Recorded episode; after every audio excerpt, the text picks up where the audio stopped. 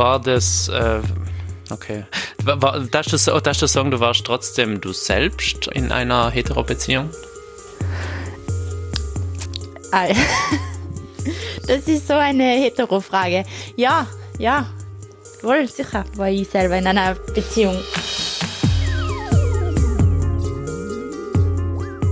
Das ist Sarah. Sarah ist bisexuell, lebt in einer Beziehung mit einer Frau und ist eine gute Freundin von unserem Reporter Anton. Und der wollte eigentlich eine Geschichte machen über Menschen, die sich als homosexuell geoutet haben. Also, wann sie auf der einen Seite das erste Mal für sich erkennen, dass sie homosexuell sind, und auf der anderen Seite, wann sie es einem anderen Menschen erzählen. Was Anton also wollte, war eine Story mit Drama, Liebe, Selbsterkenntnis. So hatte er sich das vorgestellt und so stellen sich das ja viele Heteros auch vor. Stattdessen hat Anton gelernt, dass Outings vielleicht anders sind, als er gedacht hat. Ich bin Cornelia Neumeier.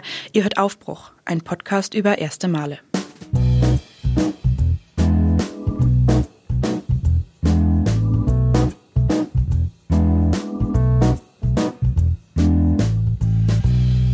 Also du kannst beruhigt sein von den allen dümmsten Fragen, die mir jemals gestellt worden sein, ist sicher nur ein Bruchteil von dir gekommen. Ich kann es auch nicht anders ausdrücken. Ich meine, deine Fragen sind halt einfach so hetero. Anton, du und ich, wir kennen uns jetzt seit ja, so knapp einem halben Jahr. Und eigentlich kenne ich dich als jemand, der bei Interviews eigentlich recht gute Fragen stellt. Ja, das hat hier offensichtlich nicht funktioniert. Wir wollten eigentlich eine Geschichte über Homosexualität erzählen. Über einen Menschen, dessen Leben sich radikal verändert hat durch sein Outing, zum Guten oder zum Schlechten, wie auch immer. Wir haben nach einem ersten Mal gesucht, wo jemand erkennt, ich bin schwul oder ich bin lesbisch. Schon klar, Jonas, Sarah und ich, das ist mein Team, wir sind eine Gruppe von drei Heteros. Das ist nicht besonders ideal.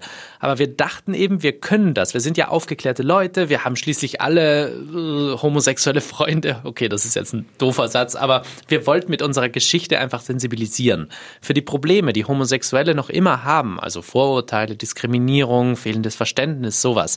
Wir sind also losgezogen und haben nach Gesprächspartnern gesucht. Angefangen hat das Ganze mit einem Treffen bei Gay and Grey. Das ist eine Gruppe von schwulen Senioren in München. Und auf dem Weg dahin waren wir uns auch sicher, da finden wir garantiert eine gute Geschichte. Der dann, der dann auch sagt, ich bin schwul, äh, Maria, das ist seine Frau, ja. und der sagt zu der, ja. ich bin schwul, ich lebe jetzt als schwuler Mann. Ja. Und dann können wir auch noch mit seiner Frau vielleicht reden und seinen Kindern. Ja, ja. Das ist eigentlich das Spannende am ersten Mal, dass wir, wir brauchen einen Moment der Selbsterkenntnis. Und gleichzeitig auch, dass es laut gesagt wird, quasi. Ja. Und das ist schon spannend, wenn man es bei einem Senior bedenkt. Ja, ist eigentlich viel spannender als beim jungen Menschen. Viel mehr, ja. ja. Und was machen wir, wenn wir da niemanden finden? Ach, das wird schon. Da kommen ja bestimmt irgendwie so 20 Leute, da werden ja. schon ein paar sein, die mit uns sprechen wollen. Ja. Und das ist ganz sicher eine Generation, wo das Outing erst relativ spät stattgefunden hat. Unser Plan war also, wir erzählen die Geschichte des Outings einer älteren Person. Weil unser Gefühl war, es gibt ja wahnsinnig viele Geschichten über die Homosexualität von Menschen in unserem Alter. Also so zwischen 20 und 30. Was man aber viel seltener hört, ist die Geschichte von jemandem, der sich erst spät in seinem Leben geoutet hat. Vielleicht, weil er das vor 20 Jahren nicht konnte, weil das ja auch ganz anders war damals, die Akzeptanz in der Gesellschaft so weiter. Und als wir in dieses Kulturzentrum reingegangen sind, da waren wir mit unserer Idee super glücklich. Eine Viertelstunde später, nach dem Treffen, klang das dann aber ganz anders. Der eine, der mit dem Schnurrbart, habt ihr den gesehen? Ja, der saß dir gegenüber. Ja, ne? der im Karohemd. Habt ihr gesehen, wie der geguckt hat, als ich Outing gesagt habe? Ja. Leute, ich wollte einfach nur im Boden versinken, ehrlich. Ja. Die haben alles so geblickt, auch die drei Herren neben, links neben mir, so den, mit dem, ja, oh Gott. der eine fast ohne Haare. Und der eine mit der Brille hat die ganze Zeit richtig mitleidig geguckt. oh Gott, Leute. Also, ich habe auch noch gesagt, ich bin mir sicher, es sitzen 15 spannende Geschichten unter ihnen. Alter.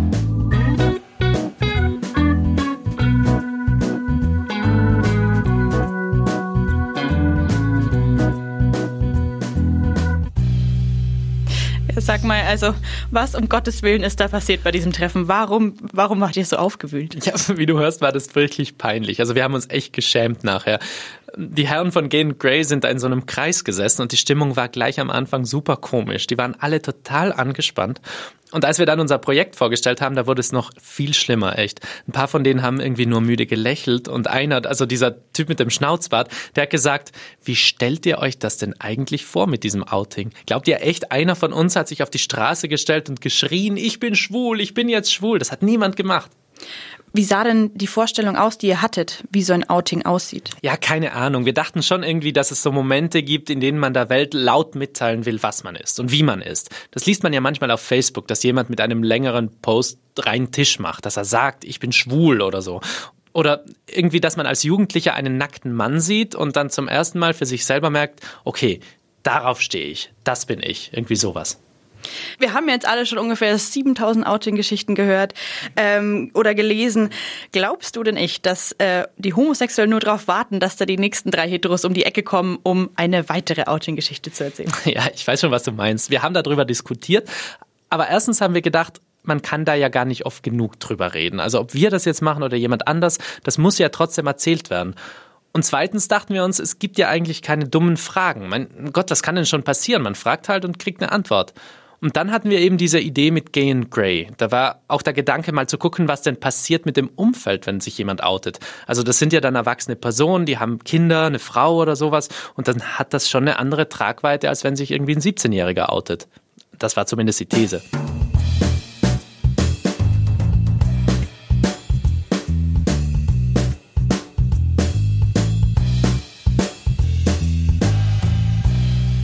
Also die Stimmung bei Galen Gray, die war zwar schlecht, aber wir haben trotzdem mal unsere Nummer dagelassen, weil wir irgendwie gehofft haben, dass sich vielleicht doch noch einer meldet und mit uns reden will. Also man weiß ja nie. Zur Sicherheit haben wir aber schon mal angefangen, über neue Geschichten nachzudenken. Weil wenn das mit dem Outing im Alter nicht klappt, dann muss halt irgendeine andere Story her. In einer dieser Geschichten ging es um Tim. Tim, äh, das ist ein Bekannter von Jonas und das Krasse an seiner Geschichte ist, dass nicht nur er, sondern auch sein Vater sich geoutet haben. Und das klang für uns auch super interessant. Leute, ich habe vielleicht noch eine Idee. Äh, Tim, ein Bekannter von mir, hat sich vor, ich glaube, so zehn Jahren auch geoutet. Äh, okay, und äh, wie alt ist der? Tim ist 28 jetzt. Ja. Er ist doch, er ist zu jung, sorry, aber. Ja, warte mal, aber das Spannende ist, ähm, Tims Vater hat sich vor also ein paar Jahre vor Tim auch geoutet. Zwei Outings in also einer Familie, in zwei unterschiedlichen Generationen. Für uns hat sich das richtig spannend angehört. Wir haben dann mit Tim auf WhatsApp geschrieben, ihm unser Projekt erklärt und am Anfang hat er auch echt noch Interesse gezeigt. Aber dann hat er sich irgendwann überhaupt nicht mehr gemeldet. Schau mal, ich habe ihm mehrere Nachrichten geschrieben. Äh, hey Tim, wir wollten dich bestimmt nicht stressen. Meinst du, du könntest uns am Sonntag mal zum Essen treffen? Keine Antwort. Hey Tim, wir wollen dir wirklich nicht auf die Nerven gehen. Keine Antwort. Hey Tim, hoffentlich lässt dein Stress langsam nach. Keine Antwort. Sorry Tim, wenn wir dich vergrault haben. Keine Antwort. Und bei den schwulen Senioren ist auch niemand mehr ans Telefon gegangen. Gay und Grey München. Wir treffen uns jeden Montag ab 19.15 Uhr im Sub in der Müllerstraße 14 in München. Du kannst uns aber auch gerne eine Nachricht hinterlassen und mit deiner Telefonnummer, dann rufen wir dich zurück. Vielen Dank.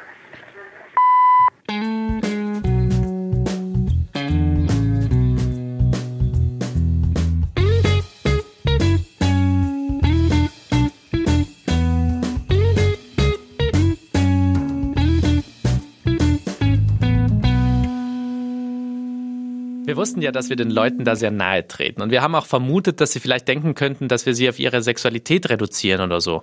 Auf jeden Fall wussten wir, dass wir ab jetzt ein bisschen sensibler vorgehen müssen. Also so weit waren wir schon mal. Dann haben wir als nächstes unseren ganzen Bekanntenkreis abtelefoniert. Wir haben also Leute gefragt, die uns quasi nicht absagen konnten. Bei mir war das zum Beispiel Sarah. Das ist eine gute Freundin von mir aus Innsbruck. Sie ist 26, Studentin und sie will in ein paar Monaten in die USA ziehen, um dort ihre Freundin Kelsey zu heiraten. Das klang für uns nach mega viel Drama. So ein Outing, eine Fernbeziehung, Auswandern, Heirat, das war perfekt. Also ich stelle mir das nur mal vor, dass das ziemlich dramatisch für die gewesen sein muss. Ja, ja. Und wie alt war sie bei ihrem Outing? 21 oder so, also 22. Das ist relativ spät eigentlich, also dass sie es gemerkt hat. Und davor war sie. Ähm, da war sie in einer festen Beziehung. Mit, mit einem Mann. Mit einem Mann, ja. Okay. Okay, krass. Na gut, ist ja cool. Da kannst du dann auch fragen, was da im Vergleich war oder wie das war. Ja, also ja, wie dieses Outing auch war und so. Ob sich das anders anfühlt. Ja. Wir haben da also schon mal Fragen gebrainstormt und brauchten im Prinzip nur noch eine Zusage. Das Gute ist ja, seine Freunde kann man zum Glück emotional erpressen. Hallo. Hallo Sarah, du hast eben meine E-Mail gekriegt. Ähm, ich wollte dich fragen, ob du vielleicht am Sonntag Zeit hast. Äh, Sonntag passt nicht gut, ja? Geht. Okay, super. Na, ich so gegen vier oder so.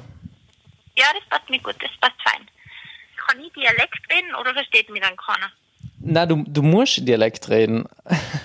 Also es ist viel authentischer, wenn du Dialekt redest und nicht Hochdeutsch. Passt, dann machen wir das so. Sehr fein. Okay, super. Dann sehen wir uns am Sonntag. Danke, Sarah. Tschüss. Ciao. Wir dachten tatsächlich, jetzt hätten wir es geschafft. Wir kriegen unsere Antworten, wir können die Geschichte genauso machen, wie wir uns das vorgestellt haben. Wir waren uns echt sicher, dass die Geschichte klappt. Und wenn nicht, dann hatten wir immer noch die Hoffnung, dass sich die schwulen Senioren melden könnten. Oder Tim.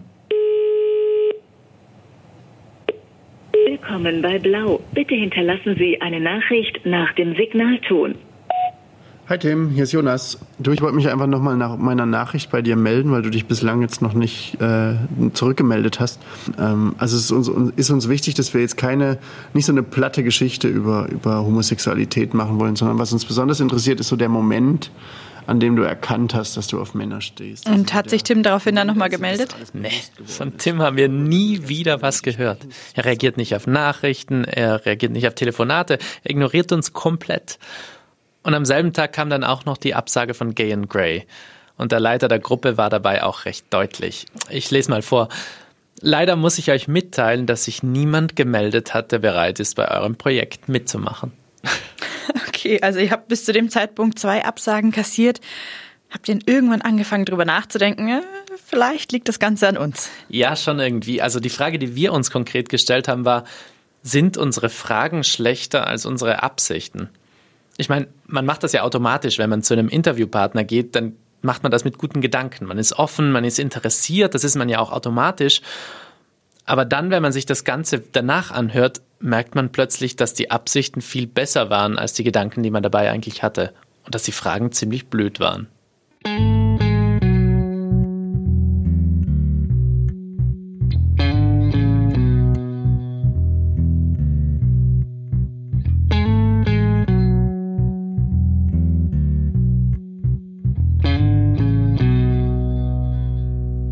Ihr seid also echt keinen Zentimeter weitergekommen und habt eigentlich eher sogar Rückschritte gemacht, oder? Ja, schon irgendwie. Also wir hatten ab dem Zeitpunkt nur noch Sarah als Gesprächspartnerin, sonst niemanden. Und weil wir schon zweimal Leute vor den Kopf gestoßen haben, wollten wir es jetzt echt mal richtig machen. Ich bin dann nach Innsbruck gefahren. Ich habe Wein und Eiscreme gekauft, damit wir beide ins Reden kommen. Und wir haben uns gemütlich hingesetzt, damit sie mir ausführlich von ihrem Outing erzählt. Und irgendwann habe ich mal mit meiner Mama geredet. Ich weiß noch, die Vorstadtweiber sind gelaufen.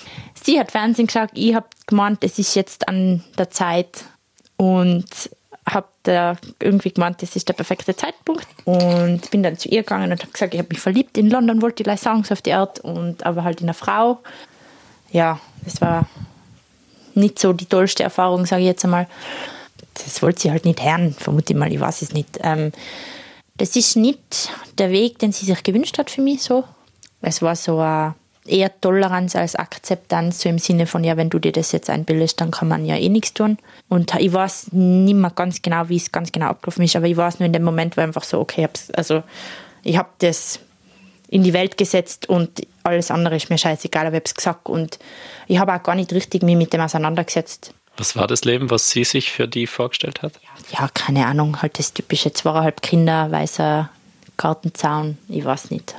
Wie, wie, war denn die Reaktion von deinem Papa, wenn du das von deiner Mama sagst? Ähm, die Reaktion von meinem Papa war eigentlich so eine Bilderbuchreaktion, eigentlich genau das, was man sich wünscht.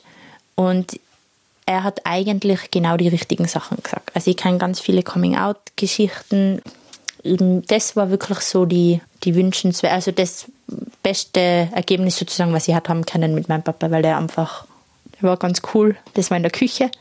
Äh, wichtige Gespräche in Familien passieren oft in der Küche. Und ähm, er hat da eigentlich ganz, ganz cool reagiert. Und hat halt irgendwie so gesagt, ja, passt eh. Oder kann man ja eh, also kann man nichts machen, aber nicht negativ, sondern ist halt so, ist ja wurscht und man kann immer adoptieren und ja, der, Blick, der Blick richtet sich halt immer so in die Zukunft von den Eltern und die Zukunft bedeutet irgendwie Kinder, keine Ahnung und der hat halt gesagt, ja, man kann ja adoptieren, ist doch wurscht und das passt ja und ja, passt schon. Pussy, so. Es hört sich ja jetzt schon nach einer interessanten Geschichte an. Die Mama, die ja kritisch dem Ganzen gegenübergestanden ist und dann der Papa, für den sich nichts geändert hat. War es auch das, was ihr erzählen wolltet?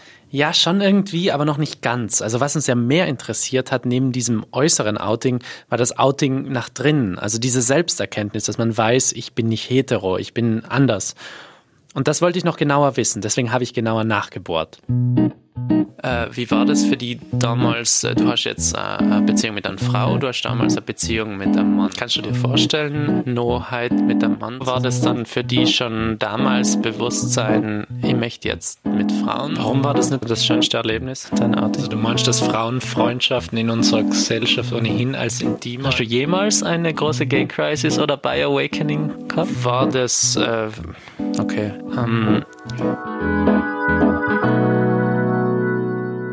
Okay, aber wie, wie sehr sicher warst du dir in dem Moment schon? Wie, also wie Zu dem Zeitpunkt habe ich schon mit Frauen geschlafen gehabt. Also ich war mir sehr sicher, dass ich nicht, nicht äh, hetero bin. Also das war jetzt nicht für mich das neue Weltwunder, dass ich mhm. mir dann da gedacht habe, oh hoppala, da gibt es irgendwas über mich, das ich noch nicht gewusst habe.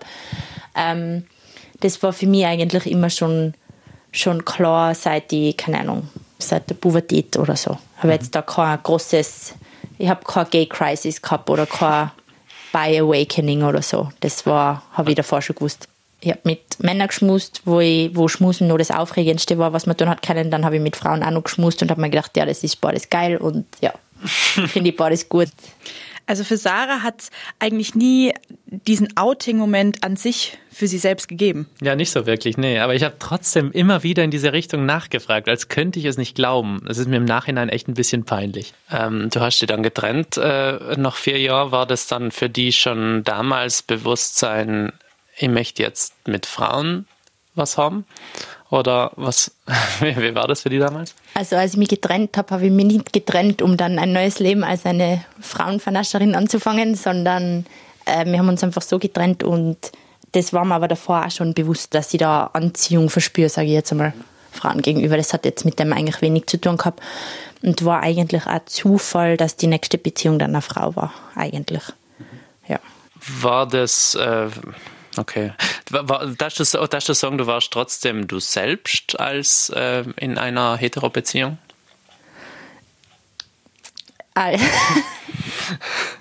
Asking the difficult questions. Das ist so eine Hetero-Frage. Ja, ja, Wohl, sicher war ich selber in einer Beziehung. Also ich verändere mich. Es ist jetzt nicht so, dass ich mich, wenn ich jetzt Schluss machen würde mit meiner Freundin und dann einen Freund habe, dann gehe ich nicht ins Zimmer zwei Stunden und äh, verstecke mich im Schrank und mache eine völlige Verwandlung durch und dann kommt die andere Sarah, die hetero Sarah zum Vorschein, sondern das ist so wie wie heißen die die Mischfrüchte aus Birne und Apfel. Bist gleichzeitig. Nein. Ich weiß nicht, wie Mischfrüchte aus Birnen und Apfel. Sie muss das googeln. Das ist ja wieder peinlich. Frucht. So, ich google das jetzt für dein Interview, gell? Naschi-Birne, genau. Aber das ist blöd, weil es Birne im Namen. Ich bin eine Naschi-Birne. Ich bin immer Apfel und Birne und nicht nur das eine oder das andere oder am Montag die, der Apfel und am Dienstag die Birne. Ja, im Nachhinein klingt das jetzt alles wahnsinnig lustig, aber in diesem Moment hatte ich echt das Gefühl, dass sie irgendwie enttäuscht von mir war. Ja, ich sage jetzt einmal nur, weil man Brokeback Mountain gesehen hat und na, so ein schöner Film muss jetzt nicht sein, dass das dann, ja, wirklich zur völligen Erleuchtung geführt hat und zur, zur sozialen Toleranz plötzlich man weiß nichts, aber man weiß nicht, dass man nichts weiß. Das ist die Fake Wokeness und dann weiß man, dass man eigentlich doch nicht ganz so richtig weiß, was abgeht und danach arbeitet man dann dran. Ich habe dann auch nach unserem Gespräch das Mikro noch laufen lassen und da hat sie mir im Prinzip gesagt, dass sie in diesem Interview vielleicht mehr über mich gelernt hat, als ich über sie. Und da habe ich mich echt schlecht gefühlt. Die erste halbe Stunde, alles was mit, mit so, woher hast du das gewusst oder wann hast du das gewusst oder war das... Ja ist das überraschend, das war alles so, so hetero. Ja. Hast du das solche Gedankengänge? Ist das jemals was, was du dir jemals gefragt hast? Ich hoffe nicht, weil den Eindruck habe ich nicht gehabt. So, ich brauche da mehr. Du. Ja.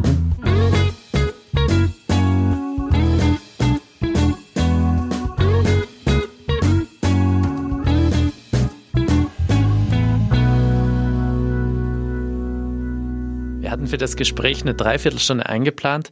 Gedauert hat es dank meiner Fragen dann fast zwei Stunden. Ich habe meinen Bus zurück nach München verpasst. Ich bin bei Sarah eingepennt und morgens um 5 Uhr hat sie mich mit dem Moped zum Bahnhof gebracht.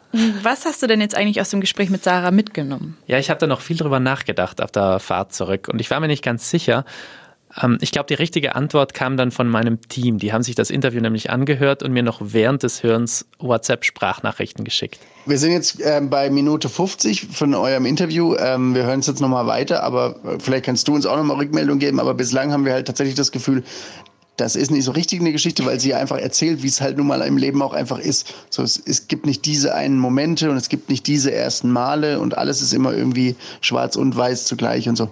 Jetzt aus Sarah quasi aus der Geschichte so eine First-Geschichte rauszuprügeln, würde ja irgendwie auch nur das unsere eigene Dummheit reproduzieren, irgendwie, fanden wir. Ich glaube, unser Fehler war, dass wir so eine Art Blitzeinschlag gesucht haben. Wir sind reingegangen mit dieser Erwartung, dass wir einen Moment kriegen, wo jemand sagt, Bam, ab da war ich schwul oder ab da war ich lesbisch. Aber in Wirklichkeit ist so ein Outing eher ein Moment, den Familie und Freunde wahrnehmen, wo man sagt, ab diesem Moment hat er mir gesagt, da war er homosexuell.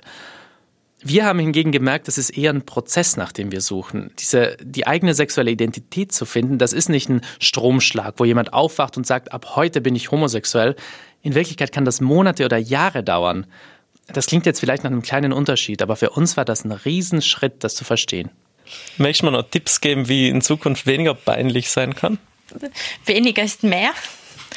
Na, im Ernst, zuhören ist wichtig, sage ich jetzt einmal äh, ich glaube, es gibt ganz eine große, ein großes so ein Zwiespalt, wo man sagt irgendwie für sich selber, ich will, dass Leute mich besser verstehen oder uns als Gemeinschaft, als Nicht-Heteros besser verstehen.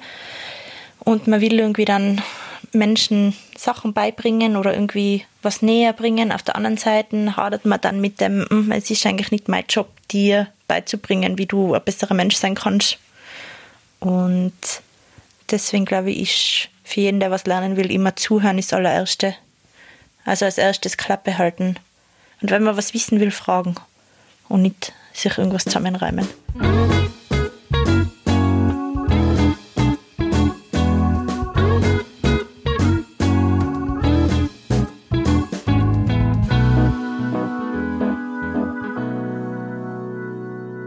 Weniger labern, mehr zuhören. Das ist auch eine Lehre, die wir von Sarah mitgenommen haben. Na, seid ihr recht früh drauf gekommen, oder? Ja, stimmt. Wir wollten das aber trotzdem nochmal ausprobieren. Bei den äh, schwulen Senioren von Gay and Grey. Bei denen sind wir ja am Anfang unserer Geschichte so krass auf die Nase geflogen. Wir wollten herausfinden, ob sie Sarahs Einschätzung teilen, ob wir denn wirklich von Anfang an so ein bisschen in die falsche Richtung gelaufen sind. Wir haben da also angerufen bei Gane Gray und haben denen erzählt, wie unangenehm uns unsere Fragen im Nachhinein waren und ob wir nochmal vorbeikommen können. Und die haben uns tatsächlich nochmal eingeladen. Letztes Mal seid ihr da ja ziemlich selbstbewusst reingelaufen. Seid ihr diesmal nervöser gewesen? Ja, schon irgendwie. Das war ja der ultimative Test. Sind wir jetzt klüger geworden oder sind wir noch genauso peinlich wie am Anfang? Ich hab richtig Schiss, Leute. Ich hab richtig Schiss. Die Stimmung war so kacke das letzte Mal, wenn es jetzt wieder so wird. Ich würde doch einfach mal ähm, die Männer sprechen lassen. Also wirklich, was Sarah auch gesagt hat, zuhören.